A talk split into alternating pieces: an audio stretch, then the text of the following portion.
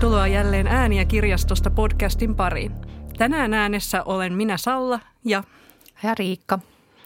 Tänään me keskustellaan lukemisen ja ruuhkavuosien yhdistämisestä ja niistä kirjoista, jotka saattaa tuoda lohtua, vertaistukea tai huumoria meille ruuhkavuosien pyörteissä kieppuville. Niin, me ollaan Sallan kanssa suunniteltu tätä podcastia jo kohta noin vuoden verran. Eli meillekin kävi vähän niin, että tuli kiire ja ruuhkavuodet tähän väliin. Valmistelua kaipaa paljon tällainenkin podcasti ja täytyy myöntää, että vapaa-ajallahan tätä paljon on tehty. Mutta siinä vapaa-ajalla on jonossa aika monta muutakin juttua.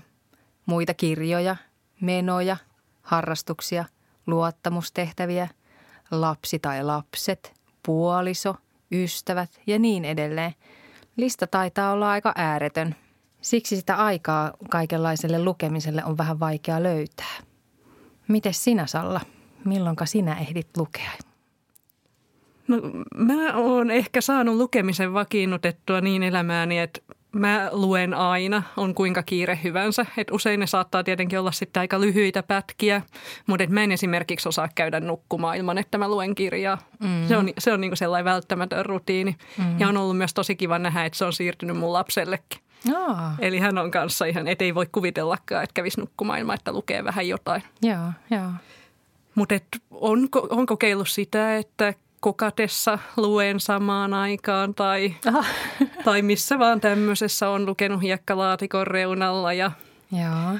lapsen uimatreenien aikana ja et kaikki tilaisuudet tulee hyödynnettyä. Niin just. Mites, mites sä, ehditkö sä lukea? Öm, no joo, kyllä mä nyt vielä enemmän yritän joka välissä kanssa vähän lukea.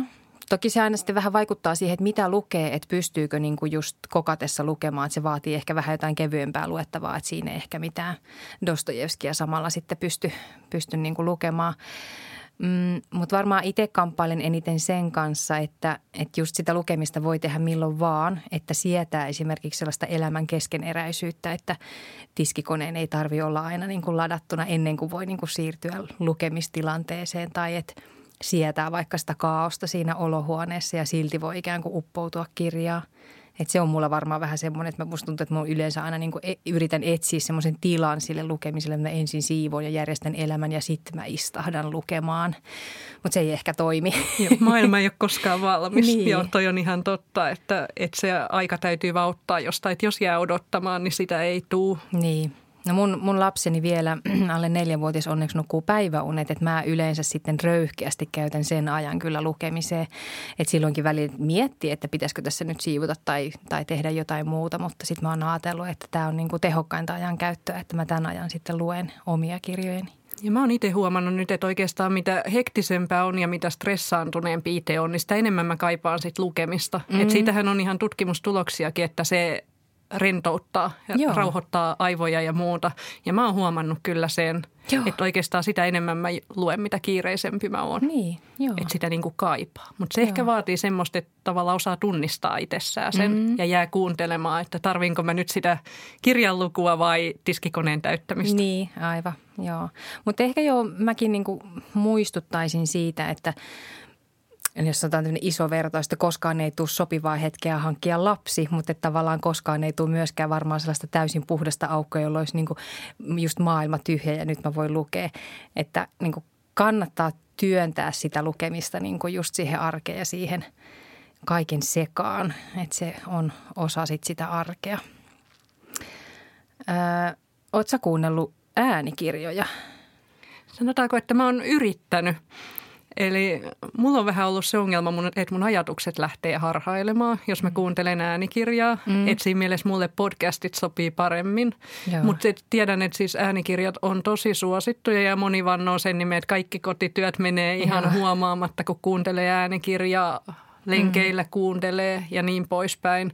Että se on semmoinen, mitä ehdottomasti kannattaa mm. kokeilla, mm. että et jos yhtään ajattelee, että se voisi sopia itselle. Niinpä. Ja äänikirjoja lainatessa, niin nehän vielä, varsinkin jos lainaa ei äänikirjoja, niin palautuu itsekseen. Niin ei tarvitse edes miettiä sitä, että milloin se piti palauttaa. Aivan. Ja varmaan aika suht lyhyelläkin työmatkalla ehtii kuunnella jo, jo jonkin verran tai bussimatkalla. Joo, mä ainakin podcastia kuuntelen yleensä aina töihin pyöräillessä. Joo. Mulla on ehkä niin, niin lyhyt matka, että siinä ei oikein kerkeisi laittaa äänikirjaa päälle. No tota, tässä podcastissa me myös esitellään aika paljon kirjoja, jotka voisi toimia eräänlaisena vertaistukena tai tsempparina niin kuin vanhemmuuteen ja, ja siihen niin kuin elämänhallintaan, mitä tässä ehkä joinakin päivinä kaipaa enemmän kuin toisina. Ja tota, meillä oli yksi yhteinen kirja, mitä me molemmat ollaan luettu.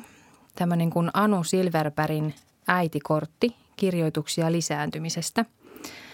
Ja mä oon lukenut tämän ennen kuin musta tuli vanhempi. Eli mulla oli semmoinen valtava tiedon tarve selvittää, mistä tässä jutussa oikein on kyse. Niin tämä on yksi niistä kirjoista, mitä mä luin ennen, ennen äitiyttäni ja tämä on tehnyt muuhun aika kovan vaikutuksen. Että tässä on semmoinen, niin kuin, sanottaisinko, että järjen ääni. Mitäs sulle tämä kirja? Siis mä tykkäsin siitä tosi paljon. Mä en välttämättä ollut aina kaikesta kohtaa samaa mieltä kuin kirjailija, mikä musta oli myös tosi hyvä, että kirja niin kuin haasto myös niin kuin muokkaamaan niitä omia ajatuksia, että, että onko tämä asia nyt näin vai voisiko se olla toisinkin. Mm-hmm. Tietty osasta olin kyllä ihan samaa mieltä, että, että mun mielestä hän tosi hyvin kirjoittaa siitä, että, että onko siitä äitiyden suorittamisesta nyt tullut niin kuin varsinkin meille kolmekymppisille ikään kuin – keskiluokkaisille naisille niin semmoinen niin kuin uusi ura, että mm. sitä tehdä, kaikki pitää tehdä täydellisesti ja, ja kelle me sitä suoritetaan ja, mm. ja niin mm. poispäin. Joo, se mullekin varmaan tästä jäi niin kuin päällimmäisenä mieleen, että mä, mä oon varmaan niin kuin etsinyt just sellaista niin kuin ratkaisua siihen vanhemmuuden myyttiin tai äitimyyttiin ehkä enemmän, niin kuin, että tavallaan miten mä pystyn siihen kaikkeen – mikä tuntuu, että on niin kuin ilmassa tällä hetkellä siihen, että mitä pitäisi niin kuin pystyä. Että kestovaipat ja, ja luomuruuat ja, ja kaikki tämmöinen, niin kuin mikä korostuu ehkä nykypäivänä. Niin näissä esseissään tämä Silverberg kyllä käsittelee aika, aika lailla kaikki nämä ilmiöt, mikä nykypäivänä vanhemmuuteen liittyy. Joo, ja mitä mä oon ymmärtänyt, se on myös aika paljon raivoa herättänyt joissain, että hän vähän niin kuin tämmöisiä tabujakin siinä mm-hmm. sohii. Ja, ja osa oli tosiaan semmoisiakin, että mitkä munkin verenpainetta sai vähän nousee, mutta toisaalta sitten johti tosi paljon miettimään sitä, että miksi jotkut asiat oli taas mulle niin tärkeitä. Niin. Ja että mitä sitten suoritetaan ikään kuin ulko tulevan paineen takia ja mm-hmm. mitä niin kuin – ihan sieltä omasta itsestä tulevan paineen takia. Mm-hmm. Että tuossa oli mun esimerkiksi, mä kesto, minä en kestovaippaa, mutta lapseni kestovaippaa, että me ei ostettu koskaan kertakäyttövaippoja ja se oli mulle tosi niin. iso juttu, mutta että mä luulen, että se lähti niin tavallaan syvältä mun arvoista, mm. Mm. että sen rikkominen olisi stressannut mua enemmän kuin se vaippojen pesu. Aivan. Mutta sitten taas aika monta juttua on taas semmoisia, mihin mä en niin kuin laittanut minkäänlaista ajatusta enkä kokenut mitään, niin. mitään painetta niistä. Niin. Et, et ehkä se, että osaa oikeasti erottaa, että mikä itselle on se tosi tärkeä Joo. ja sitten taas, että minkä antaa mennä. Niin, ja sitten tavallaan se, että, että eihän sekään niin kuin ilmiönä sinänsä ole mitenkään niin kuin ihmeellinen, että 20 vuotta sitten kaikki kestovaippaili, koska kertakäyttövaivat ei ollut mikään juttu. Että tavallaan, että mä just sitä niin kuin aina yritän niin kuin muistuttaa itselleni, että jokainen tekee just sillä omalla tavalla kunhan ehkä pitäytyy sitten arvostelemasta niiden muiden tapoja tehdä asioita. Että se on varmaan niin kuin se punainen lanka tässä. Joo, ja sehän ehkä korostuu vähän näissä kaikissa, että mikä, mistä mm. se tulee, että on niin hirveä tarve sitten arvostella niitä muiden mm. valintoja. Mm. Et, niin. et se on ehkä semmoinen, mikä itselle tuli siinä vanhemmuusmaailmassa tai äitimaailmassa. Mm. Niin. Semmoisena asiana, mihin ei ollut taas muuten niin törmännyt. Niin, niin.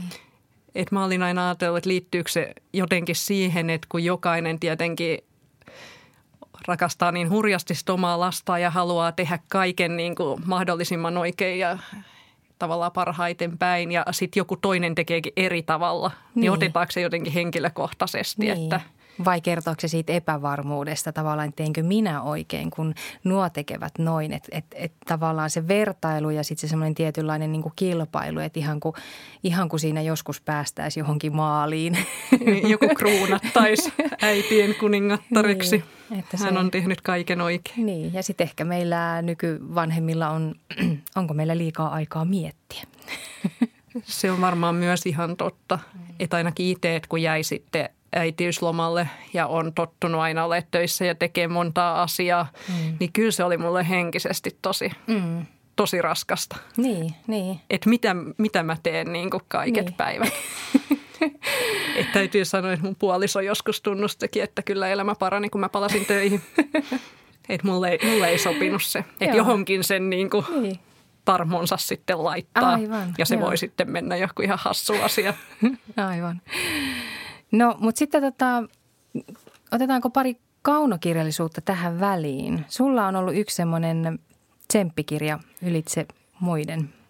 Joo, mä en, tai en mä tiedä, onko se tsemppikirja sinänsä, vaan ehkä semmoinen, että älä, älä vaan tee näin. Ah. Tämä, on, tota, tämä kirja on Alison Pearsonin Kate Ready täydellä teholla yötä päivää, uraäidin päiväkirja. Ja tämä on jo vähän vanhempi, mutta koska koska munkin lapsi lähestyy jo varhaisteini-ikää, niin mä oon lukenut tätä silloin, silloin, kun lapsi oli pieni. Ja tässä on tosiaan tämmöinen uraäiti, tämä on aika humoristinen kirja ja musta tämä hienosti myös konkretisoi sen, että kun tästä annoin puhuttiin paljon siitä metatyöstä, mitä äidit tekee, mm-hmm. mitä kaikkea pitää muistaa ja järjestää ja organisoida, mm. niin tämä esimerkiksi tämä äiti tässä tekee itselleen sellaisia kilometrin mittaisia muistilistoja, missä on kaikki mahdollinen sälä, mitä pitää muistaa. Okay. Ja hänellä on vaativa työ ja puoliso kyllä on paljon kotona avuksi ja pyörittääkin paljon sitä, mutta että hänellä on semmoinen jatkuva riittämättömyyden tunne. Joo. Että hän rakastaa työtään, mutta sitten taas pitäisi ne kaikki, kaikki muut asiat saada hoidettua ja Tämä on tietenkin, kun ei sijoitu siis Suomeen, vaan olikohan tämä nyt Englantiin, Joo. veikkaisin. Joo niin tavallaan semmoinen, että odotetaan myös siellä koulussa, että kyllä sinne pitää sitä ja tätä paakkelsia tuoda Aivan. ja te- tehdä niitä ja näitä ja osallistua. Ja tämä kirja alkaakin sillä, että äiti on tullut työmatkalta yöllä ja aamulla pitäisi olla sitten leivonnaiset koululla ja – Joo. Ja hän on sitten ostanut ne valmiina ja nyt hän yöllä muussaa niitä ja laittaa tomusokeria ja muuta, että niistä tulisi kotona tehdyn näköisiä. Ja puoliso siinä ihmettelee, että mitä ihmettä sä teet, että nyt nukkumaan, että et sanot vaan, että ei ehi. Mutta hän ei niin kuin voi. Joo, joo. Eli tässäkin on vähän sitä, että kuinka paljon se äiti itse luo niitä paineita ja että et tehdäänkö me se ihan itse. Niin, niin. No tosta mä pääsenkin suoraan hyppäämään sitten isänäkökulmaan. Eli mä luin tämmöisen Petri Vartiaisen kirjan Isäasentoja. Ja tätä mä voisin suositella jo ihan sen takia, että on aika ohut, mutta tässä sanotaan aika paljon. Tämä on myös hyvin kaunis kirja, eli tällä kirjoittajalla on hyvin tämmöinen runollinen, mutta ei liian hienosteleva siis, ei missään nimessä semmoinen, mutta hyvin semmoinen runollinen ja niin kuin tosi kaunis tapa kirjoittaa. Niin mä luenkin tästä itse asiassa pätkän sen takia, kun toi tuli niin hyvin tuon sun kirjan perään. Seuraa lastenohjelmia, aamupalaa, leikkejä, lastenohjelmia, siivousta ja järjestelyä. En ehdi edes rauhassa vessaan. Lounas, uimahalli, välipala, kirjasto, leikkipuisto. Illalla laitan saunan päälle, juoksen puoli tuntia ja nykäisen lauteella pari vahvaa olutta. Kun tulen saunasta, lapset syövät jo iltapalaa. Pesen jokaiselta hampaat, luen iltasadun, nukutan. Kun huone hämärtyy ja vaimenee hengityksiksi, katson hymyilen ulos ja ajattelen. Siunattu alkoholi. Sitten oma iltapala, Veeran hieromista ja muutama hyvä novelli, tekstiviesti kaukaiselle ystävälle, venyttelyä, aikailua. Eli siis isäthän siis kokevat tuon kiireen aika lailla samalla lailla. Että tässä mun mielestä tässä kirjassa – hienosti tulee esille just se, että, että kyllä se isäkin niin kuin joutuu priorisoimaan ja miettimään, että missä välissä mitäkin. Että, no tässä, tässä mainitaan, että hän ehti lukea novellinkin jossain välissä. Joo, ihailtava ajankäyttö. Ja toi kuulosti ehkä siltä, että siinä myös tuli ne semmoiset niin lapsiperhe-elämän rutiinit, mm, mm. mikä kans voi olla joko ehkä hyvä asia tai sitten semmoinen hermoja raastava. Niin, siinä on niin kuin puolensa ja puolensa. Ja tässä on myös sitten juuri tämä ruuhkavuosinäkökulmakin, että hän hirveästi miettii sitä, että missä tämän kaiken jo edellä luetun välissä hän sitten tekisi sitä omaa luovaa työtänsä. Eli hän, hän siis haluaisi niin kirjoittaa mutta se ehkä just vaatii sitä tietynlaista tilaa, että, että tässä hän kamppailee sen kanssa, että kun pitäisi kirjoittaa, mutta kun lastenohjelmat, siivousjärjestely ja lenkillä käyminen ja niin edelleen. Joo, ja sitten jos aivot on samaa aikaa semmoista unettomuuden möyhentämään muusia, niin ei siinä niin. kauhean järkeviä ajatuksia välttämättä niin. aina herää. Niinpä, mutta tämä voisi olla kirja muille isille. Joo, kuulostaa kiinnostavaa. Mäkään en ole lukenut, mutta täytyy ehdottomasti lukea.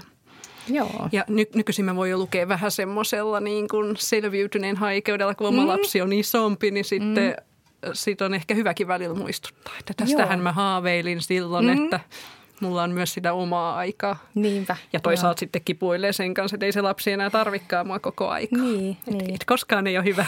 Niinpä. No, mutta jos ei ole hyvä, niin huumoria voi aina käyttää lohduttamaan. Ja sä oot Riikka vähän lukenutkin tämmöisiä huumorikirjoja, jotka liittyy vanhemmuuteen. Mitä Joo. sä sieltä nostasit? No tota, edelleen siinä vaiheessa, kun mä vasta yritin etukäteen hankkia tietoja ja selvittää, mistä tässä kaikessa on kyse, niin mun käsiini osu Satu Rämön ja Katja Lahden Vuoden mutsi kirja. Ja tämä on siis äh, ironinen teos siinä mielessä, että tässä kaksi ehkä urasuuntautunutta naista – jotka ajatteli, että eivät nyt tai ehkä koskaan tule vanhemmiksi, niin heistä sitten tulikin sattumien kautta vanhempia ja sitten he tässä niin kuin erittäin hauskalla tavalla vuoropuhellen käy läpi just kaikkea siihen äitimyyttiin ja vanhemmuuteen liittyviä juttuja. Ja tämä on jotenkin niin kuin hersyvä. Nämä on tosi nokkelia ja humoristisia kirjoittajia molemmat – että tämä on semmoinen kirja, mitä mä muistan, että mä oon ihan ääneen naurahtanut joillekin näille jutuille ja se vaatii jo aika paljon. Toki voi olla, että mua nauratti silloin vielä, kun mulla ei ollut sitä omakohtaista kokemusta, että tämä tuntui niin kuin erittäin huvittavalta. Mutta nyt näin jälkikäteen, kun luin tätä vielä uudelleen, niin kyllä oli erittäin paikkansa pitävää ja hauskaa tekstiä edelleen. Ja mä oon kans, kans lukenut noita ja muistan, että ne oli hauskoja. Joo. Vaikka kaiken muun jo melkein olenkin unohtanut. mutta Mut tämä on myös niinku erittäin hyvä opaskirja sellaiselle henkilölle, joka just miettii sitä, että hankkisinko lapsia. Tämä on niin kuin realistinen. Tässä puhutaan röyhkeällä huumorilla raskausarvista ja synnytyksestä ja kaikesta, mikä liittyy, liittyy siihen. Ja jotenkin niin kuin, kuitenkin siellä on se toivon vire, että mä toivon, ettei tämä nyt aivan niin kuin ehkä syvällineenä kuitenkaan toimisi kenellekään, että tämä niin kuin pelottaisi niin paljon, ettei sit uskalla ryhtyä, vaan että jotenkin tässä on kyllä sellainen niin kuin huumorillinen näkökulma, joka, joka niin kuin kertoo asioista niin kuin ne on, mutta kuitenkin jättää sellaisen ihanan vapauden tehdä ne asiat sillä omalla tavalla ja tyylillä – niin korjaa, jos on väärässä, mutta mä muistan, että niissä kuitenkin tulee myös vahvasti se viesti, että ei se niin kuin lapsi kaikkea muuta, että se ihminen mm. jatkaa silti ihan omana itsenään sitä Joo. elämäänsä, että se ei ole sellainen kaiken nielevä Joo. maailmanloppu. Joo, tai että jää just se valinta, että saahan sinne niin kuin uppoutua, jos se tuntuu hyvältä, mutta et ei mm. ole pakko pakko. Ja se ehkä olikin tässä kirjassa mulle se isoin viesti, että okei, että sä voit säilyttää sekä huumorin tajun että, että tota, skumppalasilliset ynnä muut, mikäli sä haluat. että e, erittäin hauska semmoinen. Ja sitten niinku vielä sekin, että tämä toimi vieläkin. Että niin kuin jotkut humoristiset kirjat on vähän sellaisia, että no ne on niin kuin aikansa sellaisia kukkasia ja kivoja kirjoja, mutta jotkut jää sitten niin kuin elämään ja toimii vieläkin hyvin. Ja voi olla tosi tärkeä merkitys just siinä vertaistukena, mm. että kaikki ei tarvitse ottaa niin vakavasti, Niinpä. mikä omassa päässään helposti voi kasvaa. Joo, kyllä. Ja toinen tämmöinen äh, kevy ehkä, mutta erittäin hauska kirja on sitten Huono äiti, yhteisön perustajan eli Sari Helinin tämmöinen kolumnikokoelma. Eli hän on kirjoittanut paljon eri aikakauslehtiin, kuten Annaan tai Kotivinkkiin, kaksi plussaankin ja myös pitää blogia. Ja hänellä on tietysti myös se viesti, että huumorilla tästä niin kuin selvitään ja, ja, ja ottaa kantaa just niihin paineisiin ulkopuolelta ja sisältä tuleviin, että miten, miten tässä niin kuin kaikessa arjen rumpassa niin kuin pärjää täyspäisenä. Ja hänellä onkin useita lapsia ja ainakin näistä niin kuin tekstien pohjalta tulee semmoinen olo, että se arki siellä kotona on aikamoista hullun myllyä. Mutta että siitäkin löytyy sitten aina sitä niin kuin huumoria, että, että nämä on kyllä kanssa aika, aika hauskoja tekstejä vessarauhasta ja nukkumisesta ja konmarittamisesta ja kissan hankkimisesta ja, ja miesflunssastakin. Itse asiassa mä mietin, että onkohan miesflunssa-termi sitten Sari Helinin keksimä, koska niin. se ainakin tässä esiteltiin. Mutta tämä on kanssa semmoinen niin kiva välipala, että just jos on semmoinen hetki, että ei nyt jaksa syventyä ihan mihinkään tuhteihin, klassikkoihin, niin No niin, ja käy just silleen pätkittäinkin, että jos Kyllä. aina se kaksi minuuttia aikaa jossain, jossain välissä, niin ehtii Joo. vähän piristää itseä. Ehdottomasti. No sit sä oot perehtynyt myös, nythän me on puhuttu paljon tämmöisistä kotimaisista kirjoista, mutta sä oot vähän perehtynyt siihenkin, että miten sitten muissa maissa kasvatetaan lapsia ja mitä vinkkejä sieltä voisi saada. Joo, se on, mä en tiedä nyt miten nämä on oikeastaan mun vastaan tullutkaan. Ehkä voi olla, että kirjoittajat on ollut kiinnostavia, mutta no itse asiassa taas palataanpa. Olenpa minä näköjään lukenut paljon ennen vanhemmuuttani, mutta Pamela Druckermanin Kuinka kasvattaa bebe, eli vanhemmuus Pariisin malliin, on myös kirja, jonka mä oon lukenut ennen äidiksi tuloa. Ja tämä oli myös eräänlainen ö, tsemppikirja mulle, sillä mä tajusin tämän kirjan myötä erityisesti sen, että tämä meidän suomalainen malli ei ole ollenkaan ainoa malli vanhemmuuteen tai lapsen kasvattamiseen tai, tai päiväkotiin viemiseen tai mihin tahansa. Että musta nämä kirjat, jotka kertoo siitä, miten muualla asiat on tehty, ne on kauhean niin voimaannuttavia myös, koska tajuaa, että hei, hei, tämän asian voi tehdä aivan, aivan eri tavalla – ja kaikkialla ne lapset selviää, niin. vaikka onkin tehty ihan... Vielä ei ole missään maassa kuoltu sukupuuttoon, niin. että kyllä tämä onnistuu. Eli siis Druckerman on itse asiassa jenkki, joka muuttaa Pariisiin. Ja hän niin kuin käsittelee tässä amerikkalaisen lapsen kasvatuksen ja ranskalaisen lapsen kasvatuksen eroja. Mutta mä sanoisin, että suomalainen malli on hyvin paljon lähellä tuota jenkkimallia. Että siellä just ehkä korostuu se suorittaminen ja, ja, ja semmoinen. Mutta että – et siinä, siinä mielessä että tätä voi lukea aivan hyvin, vaikka tämä onkin niin kuin jenkki, jenkkiversio. Mutta yksi esimerkki nyt vaikka näistä eroista amerikkalaisen ja ranskalaisuuden välillä on se, että, että lapsia ei viedä harrastuksiin Ranskassa sen takia, että, että he saisivat jotain etumatkaa, että he vaikka oppisi nopeammin lukemaan tai soittamaan jotain soitinta, vaan Ranskassa ajatellaan, että se on ikään kuin sellaista niin kuin herättelyä ja sellaista elämyksellistä toimintaa lapselle, kun taas varmaan sit Jenkeissä ja meilläkin ehkä vähän ajatellaan niin, että, että jotain etumatkaa siitä koituu, että jos lapsi käy viiden viikon ikäisenä jo muskarissa, niin sitten hänestä tulee huippualttoviulisti. et, et se on esimerkiksi nyt yksi ero – ja sitten niin kuin rajoista ja siitä, siitä, millä tavalla sen lapsen voi ottaa mukaan siihen elämään, niin ranskalaiset on niin kuin rennompia. Mutta toisaalta rajat on aika selvät molemmille. Että tavallaan tietynlainen rentous, mutta se, että sekä lapsi että vanhemmat tietää, missä ne rajat menee, niin tekee ikään kuin siitä hallittavampaa siitä arjesta. Joo, mielenkiintoista. Mikäs maa sitten on seuraava? No sit, sitten mä oon hypännyt Islantiin Tämä on itse asiassa suht tuore kirja, eli viime vuonna ilmestyi Satu Rämön, joka on siis toinen kirjoittaja tuossa Vuoden mutsi hauskanpitokirjassa. Niin hän elää arkeaan Islannissa perheensä kanssa. Hänellä on islantilainen mies ja edelleen hyvä huumorintaju. Eli islantilainen kodin onni perheelämää viikinkien malliin on tämä kirja. Ja tosi, vaikka nyt on kyse niin kuin toisesta Pohjoismaasta, niin tosi erilaisesti voi kyllä myös sielläkin suhtautua niin kuin tähän vanhemmuuteen ja lapsen kasvatukseen. Joo, mä luin kanssa tuota kirjaa. Joo, eikö ole... Et se oli ehkä vähän yllättävääkin. Niin, niin. No siellä esimerkiksi harrastukset on niin kuin integroitu siihen koulupäivään, että siellä tulee jalkapalloseuran pikkubussi hakemaan lapsia suoraan koulusta sinne harrastukseen, jolloin vanhempien ei tarvitse kesken työpäivän lähteä viuhtamaan minnekään tai miettiä sitä iltapäivätoimintaa. Tätähän me on Suomessa kovasti kadehdittu ja se on, mm-hmm. on, nyt Espoossahan on kokeiltukin vähän tämän tyyppistä. Mutta et muistan, että se heräsi sen Islannin jalkapallomenestyksen niin. jälkeen se, että et mitä ne tekee toisin kuin me, mikä on se salaisuus. Joo, että siinä niin kun otetaan avuksi niin kun se yhteisö ja, ja ne joukkueet ja se muu tuki tavallaan niin kuin Toki siellä on siis paljon vähemmän siellä on porukkaa. Se Islanti on mm. oikeasti niin pieni, että sitä ei meinaa niin käsittääkään. Että totta kai siellä on niin kuin helpompaa kuskata lapsia, kun niitä ei ole niin kuin miljoona eri kouluissa.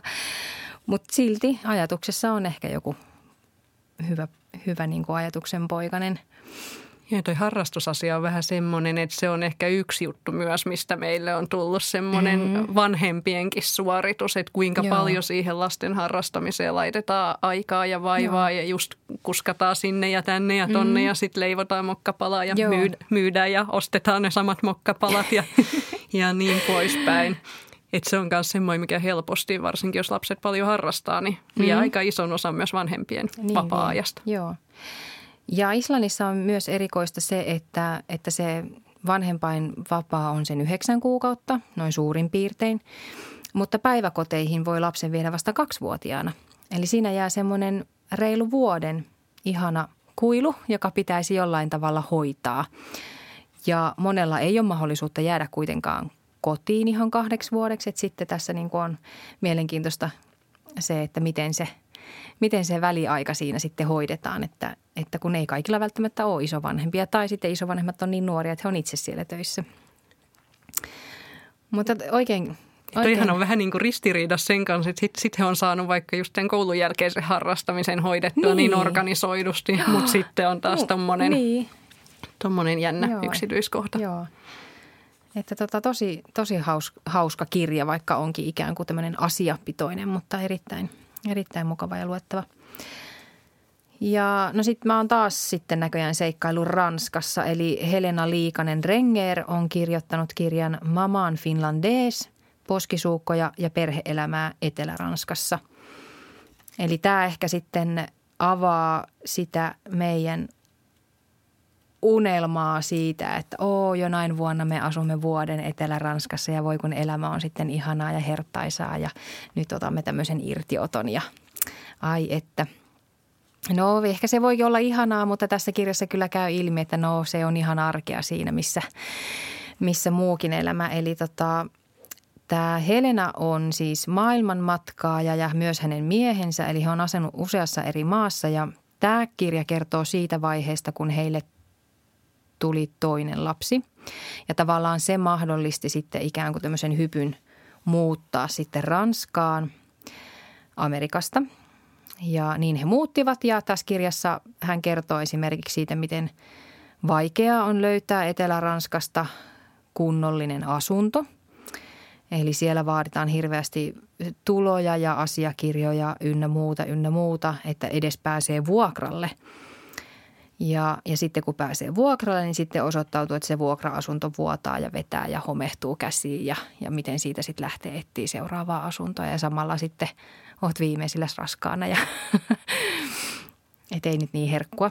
Oliko heillä sitten niin kuin jotain verkostoja siellä vai voisi ajatella, että myös se yksinäisyys on aika hurja, että ei mm-hmm. ole niin mm-hmm. helppo tutustua vierassa maassa ihmisiin? Joo, no hänkin oli varautunut siihen, että jää varmaan aika yksin, että ei ollut kummosiakaan verkostoja, mutta tota, mutta he löysivät kyllä melko, melko helposti sit siitä naapur, naapurustosta kyllä tuttavia. Ja, ja ilmeisesti tämä asuinalue eli Antipeesin alue on sellainen, että siellä ollaan niin tämmöisiä lähestyttäviä ja, ja seurallisia – että hän sai kyllä niin kuin tavallaan paljon, paljon niin kuin vertaistukea, mutta ei se siitä arjesta nyt välttämättä niin, kuin niin kauhean hekumallista sitten kuitenkaan tehnyt. Että, että toki sai apua, mutta oli siinä paljon, paljon niin kuin mietittävääkin. Ja tämä käsittelee kyllä myös aika paljon just sitä niin kuin vertailua suomalaisen mallin ja ranskalaisen mallin välillä. Että erittäin mielenkiintoinen. Oliko hän samoilla linjoilla kuin sitten tuossa sun aiemmassa Ranska-kirjassa vai oliko jotain suuria eroavaisuuksia? No aika samoilla, joo. Kyllä mä muistan, että, niin kuin, että joo, hei, tästä puhuttiin siinä toisessakin kirjassa, että kyllä samoja havaintoja on. Mutta sitten vielä ehkä vielä tarkemmin sitä vertailua siihen suomalaiseen malliin. Että tota, yksi hauska yksityiskohta mun mielestä oli se, että synnytyssairaalassa kätilökin kysyy, että mitä vauvalle puetaan päälle, että saako tämän väriset sukat laittaa tämän potkupuvun kanssa. siellä, siellä oikeasti näkyy se, että jopa vauvat on aika muodikkaita ja mietitään sitä ulkoa. Joo, en, en muista, että olisi tuota kysytty. Joo. Johan me on vähän tässä sivuttukin riittämättömyyttä, mutta mennäänkö seuraavaksi Jani Toivolan kirja Tytölleni kirjaa? Jos mä saisin päättää, niin se pitäisi lukea kaikkien niin kuin odottavien mm-hmm. vanhempien. Koska Joo. yksi iso juttu, mikä siinä tuli esiin, mistä, mihin ei ainakaan mun muistin mukaan oikein valmennettu, on niin tavallaan siihen omien tunteiden kohtaamiseen. Että siihen, että se vauva tuo paitsi ne kaikki sun niin kuin suuret rakkauden tunteet, niin se voi tuoda myös niitä paljon negatiivisempia mm-hmm. tunteita esiin. Ja tavallaan ihminen saattaa löytää itsestään semmoisia puolia, mistä ei ole ollut edes tietoinen. Mm-hmm. Että et se jotenkin mennään niin alkulähteille. Että mitä se Jani Toivolakin siinä mainitsi, että hän ei koskaan huuda tai mm. riitele ja yhtäkkiä hän sitten huomaakin olevansa semmoinen räyhää. Ja, Joo. ja täytyy sanoa, että kyllä mäkin olen mun pimeimmät tunteeni varmaan just sen vanhemmuuden ja unen puutteen ja muun kautta Joo. löytänyt. Joo, että et, et just se, että niinku, et jos on luonteeltaan sen tyyppinen, että esimerkiksi riidat puolison kanssa ei koskaan sisällä mitään ylilyöntejä tai, tai, tai huutamista, niin kuinka yllättäen sitä löytää itsensä kuitenkin siitä tilanteesta, että sitten omalle lapselleen karjuu pääpunaisena jossain tilanteessa, että miten, miten nöyräksi se itse asiassa laittaakaan ihmisiä ja sitten niin oikeasti löytää sen puolen, että aha – okei, noinkin voi reagoida näköjään. Joo, ja varmaan varsinkin, jos on ennen lapsen saamista, niin on aina vähän paheksuvasti niin. katsellut niitä, niitä, jotka lapsille räyhää, että en minä vaan. Ja, niin, joo. niin. Kyllä lapsilla on ihan mieletön kyky saada vanhemmistaan esiin kaikki puolet. Joo, toisaalta hienoa, mutta toisaalta aika raastavaa. Joo, mutta Jani Toivola tässä kirjassaan kyllä on niin avoin ja rehellinen, että en olisi ikinä itse kyllä pystynyt edes varmaan ääneen sanomaan saati kirjoittamaan niin kuin julkiseksi teokseksi näitä asioita. Että ihan mieletön, no ensinnäkin mieletön kirjoittaja ja, ja, tota, ja sitten mieletön se avoimuus. Joo, ja hän on selvästi tosi paljon pohtinut niitä, että hän niin kuin aika hyvin tuntee itsensä ja mistä tavallaan ne asiat tulee ja mitä tunteita, mutta et, et tietenkin mm-hmm. hän on joutunut ehkä saira- sairastumisensakin kautta käsittelemään mm-hmm. paljon niitä asioita. Että mä en varmaan olisi itse osannut noin paljon analysoida itseäni. Joo, joo. Eli tässä kirjassa siis se riittämättömyys on, on iso osa sen takia, että, että Toivolla käsittelee tässä myös paljon sitä omaa masennuskauttaan ja sitä, miten – miten sen kanssa kamppailee sitten, kun pitäisi jaksaa eikä jaksa. Ja sit sä oot itse halunnut sen pienen lapsen siihen ja sä oot vieläpä yksin sen kanssa. Eli Jani Toivolahan on ikään kuin, niin kuin lähivanhempi ilman sitä toista puolisoa. Joo, ja se just, että se oli tavallaan hänen pitkäaikaisen unelmansa täyttymys mm. ja ei ollut mitään halunnut niin paljon. Ja sitten mm. tavallaan joutuukin kohtaamaan ne kurjat tunteet, että niin, niin. et romahdus on varmaan iso. Joo, että tämä on kyllä varmasti iso vertaistukikirja kaikille yksinhuoltajille, mutta myös epätyypillisessä perheessä eläville. Eli siis tämä niin kuin, niin kuin avaa sitä maailmaa sen ydinperheen ulkopuolelta tosi paljon. Ja ihan mielettömän hieno kirja. Et jotenkin niin kuin mä aina mietin, että hän kirjoittaa kuin kuka tahansa meistä äideistä silloin, kun vauva on pieni ja siinä iholla koko ajan. Joo, ja sitten toisaalta tuli semmoisia niin uusiakin oivalluksia, että mulle itselle oli – Esimerkiksi se, että kun hän puhui siitä, että hänen isänsä oli lähtenyt mm. ja sitten, että kuinka hän itsekin joutui kohtaan niitä tunteita, että missä hän voi kuvitella, että tässä, mm. tässä niin kuin olisi saattanut olla semmoinen hetki. Niin. Että tavallaan että se lähteminen ei johdukaan siitä, että ei välitä, vaan siitä, mm-hmm. että ei jotenkin pysty niitä omia tunteita ja riittämättömyyttä kohtaamaan. Niinpä. Et siinäkin mielessä toivoisin, että noita asioita käsiteltäisiin jo siinä niin kuin raskausvaiheessa. Kyllä. Ettei sitten tule yllätyksenä. Ehkä pystyisi suhtautumaan niihin. Joo. Ja tätä kirjaa voi vinkata myös e-äänikirjana, joka on Jani Toivolan itsensä lukema. Et mä kuulin tästä, että, että ihan vielä niin kuin lukukokemus menee nextille levelille, kun kuuntelee tämän niin kuin hänen itsensä lukemanaan. Et erittäin kuvaava kirja. Ja mä voisin kyllä suositella kaikille muillekin siis niin kuin ei vanhemmille henkilöille. Tämä kyllä niin kuin kuvaa niin hyvin nykyajan vanhemmuutta, että Joo, ehdottomasti. kelle tahansa. Toi oli kyllä, oli kyllä semmoinen positiivisesti Joo. yllättänytkin kirja. Kyllä. No mutta sitten onkin semmoinen tota vaihe, että sulla ilmeisesti Salla on kiire kokoukseen, eli Joo. elämä puskee taas päälle tässä. Mutta otetaanko lopuksi se yksi uutuusvinkki, mikä, Joo. mikä tuli tässä esiin? Eli nyt on tulossa uutuuskirja tälle keväälle. Anni Erkko on kirjoittanut Uraäidin selviytymisoppaan ja siinä on tarinoita ruuhkavuosien kuningattarilta, muun muassa Vappupimieltä ja nyhtökaurayrittäjä Maija Itkoselta. Me ei kumpikaan valitettavasti vielä saatu tätä kirjaa käsimme, koska se ei ole vielä saapunut, mutta luetaan kun se tulee. Ehdottomasti. Täytyy laittaa heti varausjono Mm. Kiitos kaikille kuulijoille tällä kertaa. ja antoisia hetkiä näiden kirjojen parissa. Tsemppiä vanhemmuuteen. Moi moi! Moi!